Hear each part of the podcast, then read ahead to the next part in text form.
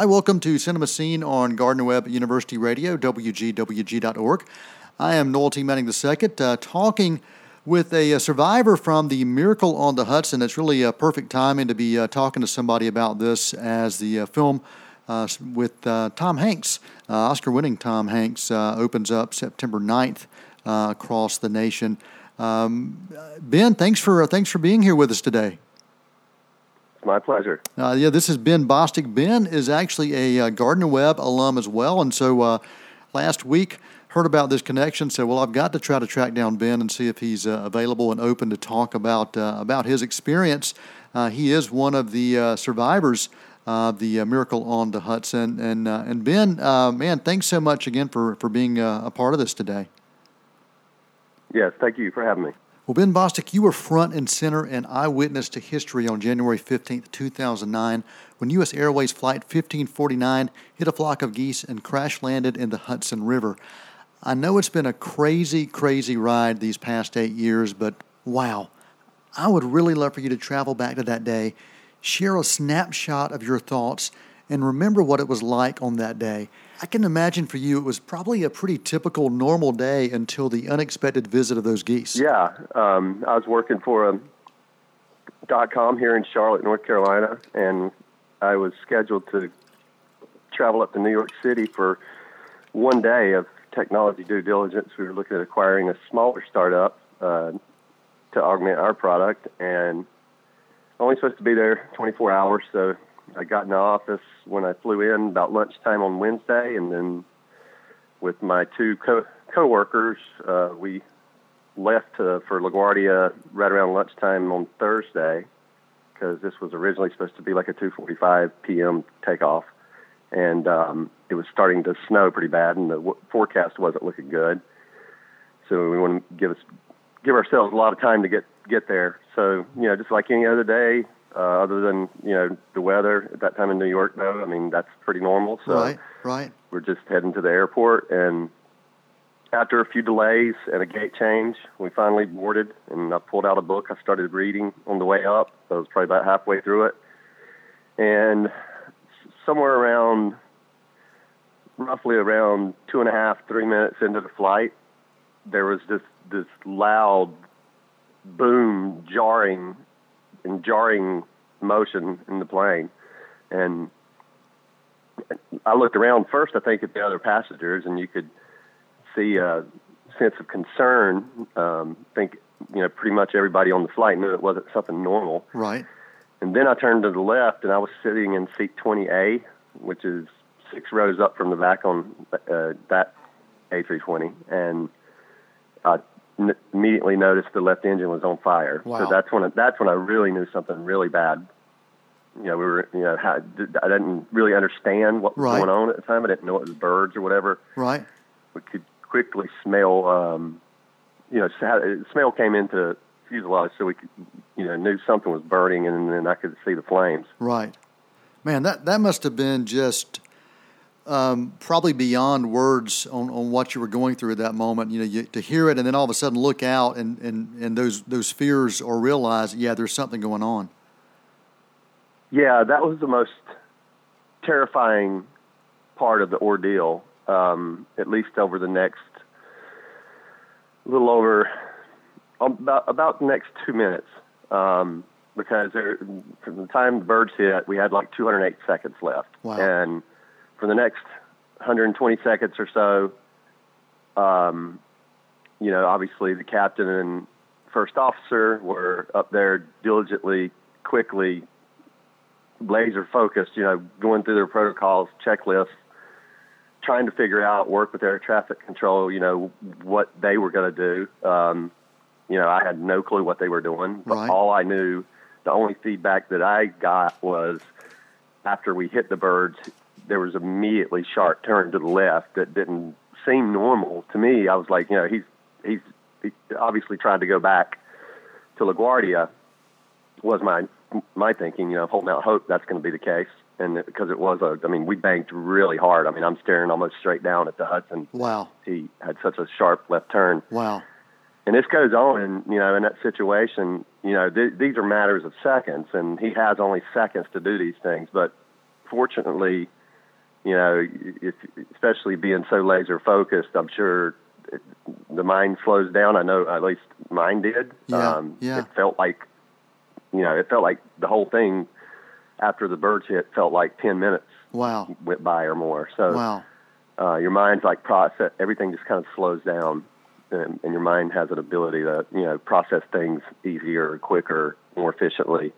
Um, but yeah, that was, that was, those two minutes were the most terrifying just because the outcome was, you know, you know, I didn't, I had no idea what the outcome was going to be, but I was hoping for that little bit of silver lining that I pulled out. You know, he was still flying the plane that we are going to go back.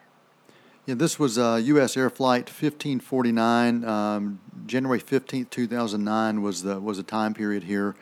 Um, when after you realized, okay, we're we're we're going down. Did you realize uh, how soon did you realize, okay, we're going to do a crash landing, or did you think, well, maybe we're going to find we're going to go back and land? What were your thoughts before you heard you know heard Sully come on the uh, intercom?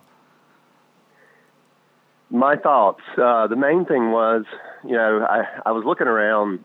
You know, I, you know, you kind of want to say, "Hey, there's the engine's on fire" or whatever. right, and, right, yeah, I, yeah, I, yeah. You know, you want to tell somebody, but it, the flight. I saw the flight attendant in the back. I remember seeing her like grab a fire extinguisher. There was no fire inside the cabin. It was, uh, but you could smell it. You know, she yes. was she was being prepared, right? So, um, so I knew that the crew knew, and then I assumed you know, obviously with the left hand turn that the pilot knew. So I didn't go screaming out, "Hey, the left hand's engine's on fire," because there are people sitting on the other side of the plane that might not want to know that. You know? right? Yeah. Exactly. Uh, exactly. Yeah. So just trying to not cause any undue terror, you know, right. more than you know, inside of me, I was I was just you know horrified at what possibly could happen, and then at about 90 seconds before we struck the water, that's when Sully came over and, and gave me the, um, I guess the commands that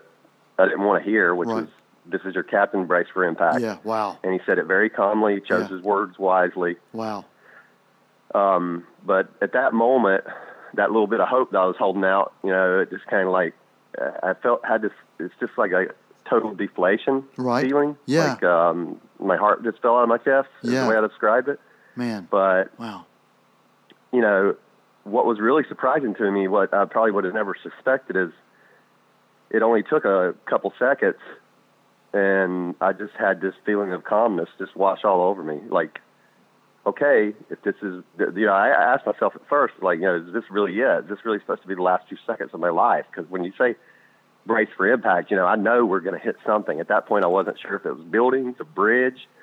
Uh, we had just narrowly missed the George Washington Bridge, and I thought, you know, I I could only see out the left side, and you know we were kind of in line with the river, but I still didn't know. You know, we're still kind of high up, so I just got really calm and thought about, you know, uh, lamented the fact that there may be some things out there I haven't done yet. Um, you know, did I hug a loved one the last time I saw them, or right. you know, did I did, I, did they know, you know, that I love them yeah. and things like that. Um, which is natural. Yeah. But then then I got calm and I said, I said, look, if this is it, you know, I have no control over it. Um, wow. and yeah. you know, the only thing I had control over was to follow their orders, and so I assumed the brace position, and I was I was ready, I was prepared to die, and I was pretty sure that I was going to die. Yeah. What What do you think it was that allowed you to have that calmness? I mean, what was it inside you that said, you know? If this is it, this is it, and I, I can't control it. As you said, it was out of your control. There, there's a couple things. I think one is something that we definitely all have, and that's the power of the human mind, and uh, just fascinating to me, especially now after experiencing this, and it ha- its ability to, you know, take care of itself, take care of your body, take care of you in right. a situation like that. It really it really uh, was something that really stood out to me and still does. I know now that if I'm ever in a situation like that, um, you know, that my mind's going to take care of me. Right. Um, and the other part is, you know, I did feel good about, you know, my, my life didn't flash before my eyes or anything like that, but I thought about, you know, my relationships and things, and I did feel good about you know, where they were at. Yeah, there were some things I could have done. Probably I was more more regretful of things I hadn't done than what I had done. So I felt good about you know how I'd lived my life up to that point, how I'd treated people, you know, my relationships, things like that. The really important things are what you're thinking about, not not uh, obviously not. Oh, this project is it gonna right. is it gonna ever be finished or Yeah, anything like yeah, that. yeah. So so that that that's the two things I think that really help. Well, when when you when you actually did crash, um, and you realize, okay, it's not a building. We're, we're we're actually crashing into the Hudson River. Talk about that stream of thoughts uh, that went through, and, and I know it was pretty fast once that happened as well. hmm Yeah, it was, and and again, it's a, it's a, it's like okay, um, the first thing I did when we came to a stop, it was very violent, especially in the back where the metal and everything was getting crumpled up underneath us. When we hit about 150 150 miles an hour, when you hit you know the Hudson River like that, it's hitting like it might as well be concrete. Wow, wow, So the water started coming in really quickly. yeah, But the first thing I did was I looked. I remember flipping my hands back and over and wiggling my fingers, looking at my feet, just uh, in sheer shock that I was in one piece because I was actually thinking. You know, those last few seconds, I was thinking just just make it go fast, just make Right. it get Yeah. over with fast, so I don't have to suffer. yeah, yeah, You know, whatever. So um, I, when I look down and notice that I'm in one piece, and I look around and I see everybody else looks very similar. Um, I mean, there were a few impact injuries. Uh, certainly nothing life threatening, but then, um, then, then I heard everybody's seatbelts coming unbuckled, and I knew it was time to move. And by that time, the water had already come in. I mean, really cold water um, had already come into, come up to my knees. Wow. So, um, and there's six rows behind me, so it's even higher as as you got farther back the plane could, because of the way it was tilted in the water with the back a little deeper yes, yes, um, they were in they they were in deeper water, and that's when we you know started our evacuation. Now, um, was water? I mean, did you were you scared about about the drowning aspect of what was going on at this point? Now that's that, an interesting question because I'm not really a swimmer, but Okay. it never really crossed my mind. Okay. Um, and and I mean, it might have crossed my mind, but your your your brain is like so focused on you know doing the right thing, what needs to be done for Yeah. survival and everything. But you know, anything that isn't helpful for that, it filters it out. Like so, you're not. In, I mean, at least I wasn't in worrying mode about drowning. Other than you know, I just need to. We just need to evacuate the plane. gotcha, gotcha. So, So, you were you were like yeah, you said, so late, there's other, you know, the uh, other. So I didn't think about it personally too much, but I, I just followed the orders of the flight attendants. Um, you know, it was every everybody around me that seemed to be, you know, same situation as me, and there was, you know, maybe a few people that needed help, whether it be physical or emotional. There was like four or five, six other passengers around them helping them.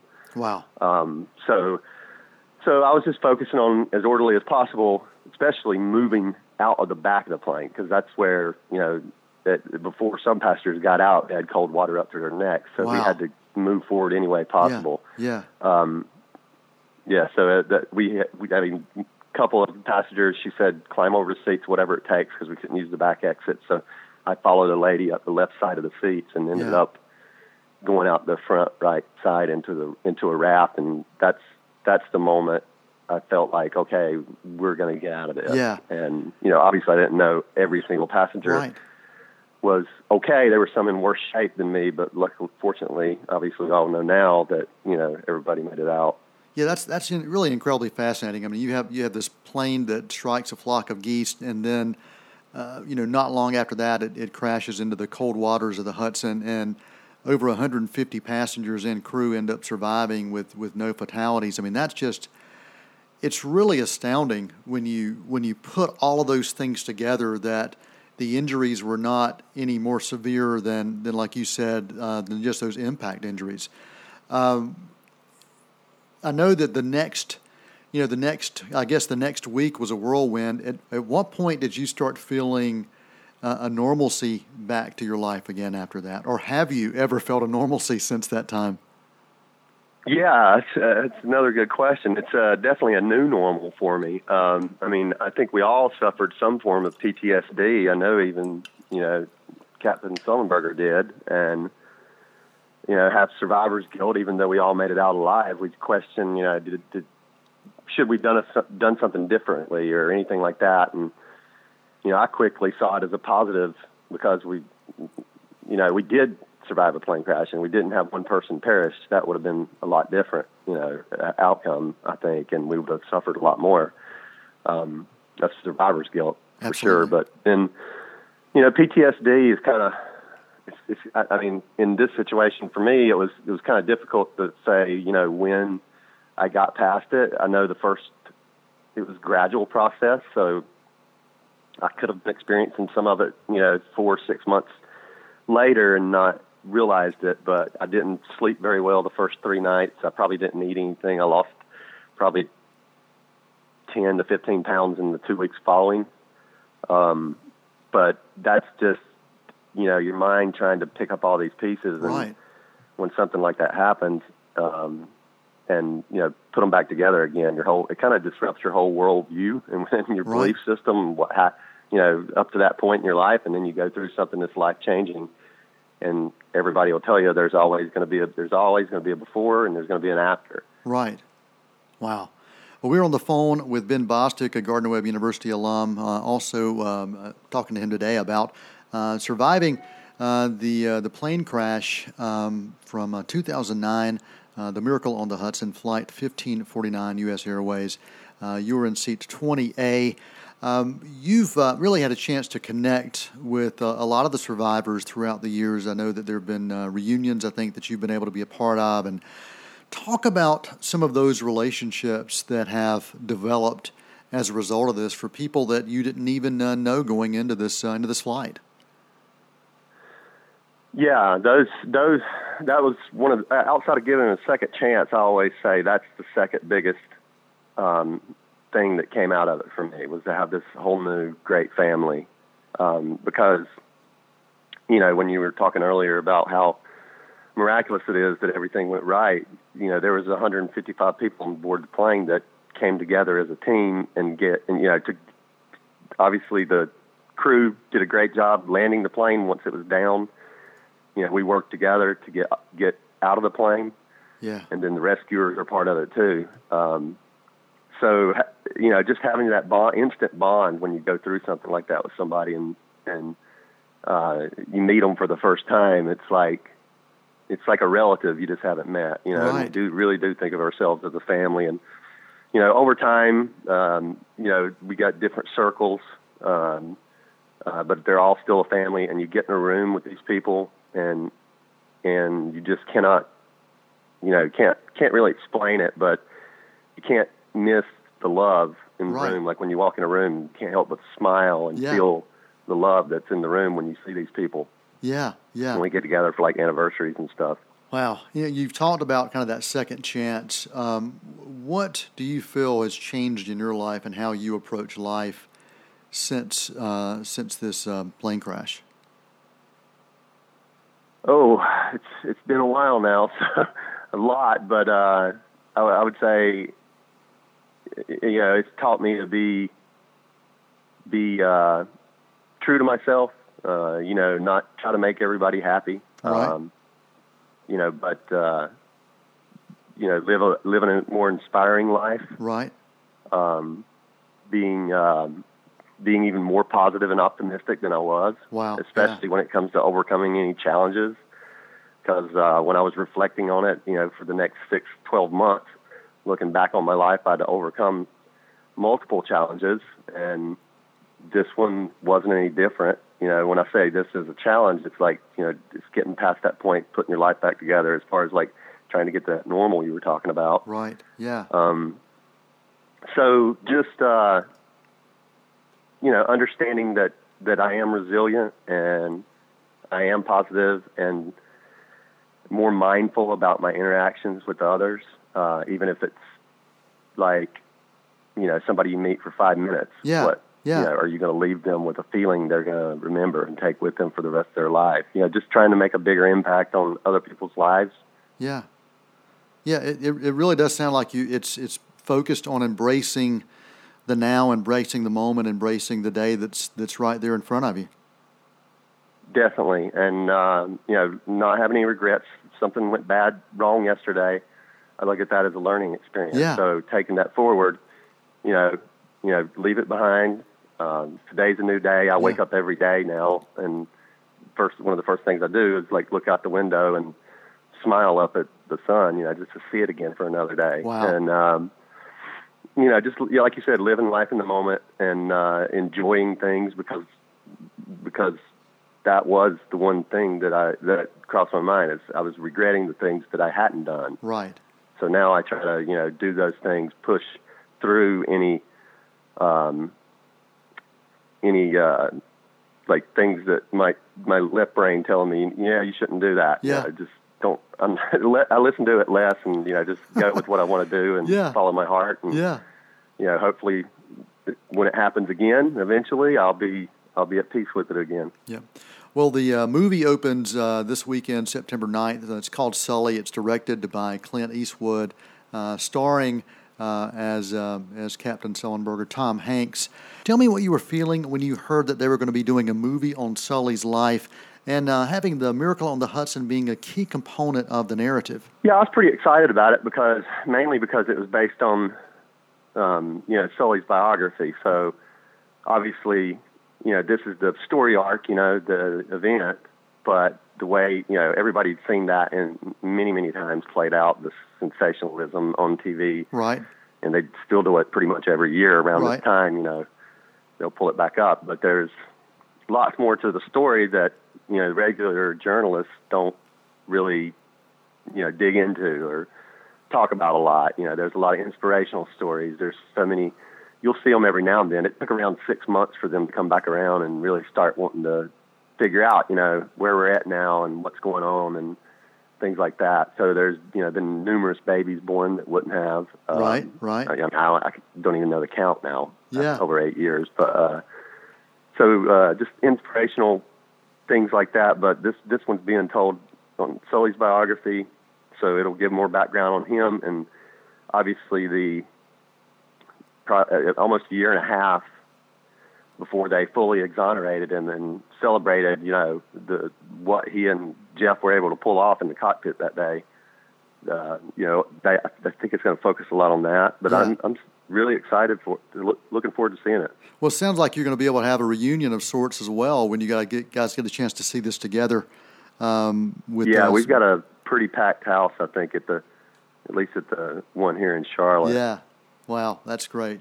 Well, uh, well, Ben, uh, let's talk a little bit about your uh, Gardner Webb experience. How did you find Gardner Webb, and, uh, and and talk a little bit about that? Oh, it was. Um, yeah, I was very grateful for the uh, goal program actually because I was in a former life I was uh, working in fire, EMS, and rescue. You know, public service, and looking for a place. And that you know they can have some pretty crazy schedules. So I was looking for a place that offered me the opportunity to finish up my. I'd, I'd just finished a two-year degree and looking for a place to finish up my bachelor's, and and that was the best option for me at the time. The most flexible program, the timing was right. Um, so um, that that and, and and I started in the summer, like immediately after I graduated with my associates. I went straight into because I was, I was ready to finish it up Right. and uh, change careers. So I always knew I wanted to go into technology. Yeah. Um, just took a took a little different path than normal. But but the flexibility is what really uh, really helped you out. Flexibility and the convenience of the program. Yeah, yeah. It was two years of um, you know long days, but Yeah. it was certainly one of the most invest uh, the best investments I ever made in, in my lifetime. Well, talk about your current uh, current job and how uh, maybe uh, Gardner Webb uh, did some things to maybe help you get uh, get moving in that direction. Yeah, well, I'm I'm I'm kind of a free agent right now. I was working for a startup here in Charlotte. I spent a lot of time. My background's really diverse, actually, in in different types of companies. A lot of enterprise technology, uh, whether it be you know really large corporate Fortune 50 company or um, smaller organizations. But then then I've been on the startup side as well. So I've seen a lot of different. I've been in different industries. Um, so this the last the last place I was at, I joined um, with the goal of like we're going to just grow this startup enough to sell it in three or four years, and we were able to do it in two. Wow. So that was good. Yeah. Um, yeah. So right now I'm looking at a couple different things. There's some enterprise out there, but there's also uh, some opportunities for me with some startups that have really good traction and growth. So I'm I'm excited about the next chapter. Well, good deal. Well, uh, really appreciate you taking the time to to spend with us today, and uh, Ben Bostic, our guest right here on Cinema Scene, uh, talking uh, about um, surviving. Um, and talking about life, um, he was a passenger uh, seat 20A. Is that correct? Yes, sir. 20A, and the it was a U.S. Air Flight 1549, uh, known as Miracle on the Hudson. Uh, the movie is Sully. Uh, that will be in theaters uh, September 9th. Uh, any other thoughts or comments you want to make sure you share, Ben, before we wrap things up? yeah, I mean, um, one of the most memorable experiences for me at Gardner Webb was getting to take Tony Eastman's Global Understanding class. Yeah, yeah. Um, that was he, he's he's he's one of the most amazing uh, instructors, professors, teachers I've ever been around. He's just a natural, and he you know he make he makes you passionate about a subject that I didn't think I was going to be passionate about, and that was and it was I was fortunate to have him as my very first class wow. in a summer, you know, shortened summer schedule where I had to sit there two nights a week for four hours per night, and I did nothing but dictate. My hand never stopped moving on yeah. the piece of paper, right? Yeah. For his four hour lectures. So um what it did for me though, my goal going in was to have a perfect 4.0 right there. And what it did for me is it instilled great study habits because I mean, his class was difficult and I'd heard it was and he required a 95 and my mission was to, you know, get that A because he said that, you know, he thinks an A is like super special. Yeah. But his, through his, you know, the way he taught and, and me adopting those study habits and I was able to achieve that, and that helped me through everything else downhill after that. Yeah, I mean, yeah. I had a couple other difficult classes, right. but I, everything I learned from him about you know being diligent and taking notes and studying and going over them on the weekends, preparing for that next exam. Yeah, um, really, really helped me throughout my two years there. Do you think those those same kind of habits and that diligence has helped you uh, beyond Gardner Webb as well? Yes, yes, definitely the focus and everything that I had to have, you know, you know, in his classes. And uh, um, I know he recently retired. That's a great loss for Gardner Webb. Yeah. But yeah, uh, wish that more other, I wish other students, especially current students, would have a chance to, you know, sit down with him for a few hours and just listen to the, that man's passion about, you know, everything going on in the world. Yeah. Well, well, I will say that although he's officially retired, he still does uh, adjunct uh, teaching, so he's still uh, he's still getting a chance to to impart that knowledge on others, and so I'm really glad to hear that. I'll I'll, uh, I'll share that with Dr. Eastman uh, next time I see him. Uh, ben, really appreciate Good. your time, really, really do, and um, I'm looking forward to kind of connecting you with you after the film as well, just to to get some of your thoughts on it. And uh, and man, uh, don't be a stranger to Gardner Webb. We'd love to love to have you back at some point, just to spend some time talking to us. Yeah, I'd, I'd love to do that. Just let me know when. You, you, you have my contact info, so uh, definitely reach out and let me know when. Ben Bostic, our guest here on Cinema Scene, a survivor from the uh, U.S. Air Flight 1549, uh, known as the Miracle on the Hudson. The film Sully uh, opens uh, this weekend, September 9th, in theaters across the U.S. Till next time, I'm Noel Manning for Cinema Scene on Gardner Webb University Radio, WGWG.org. Till next time, that is a wrap.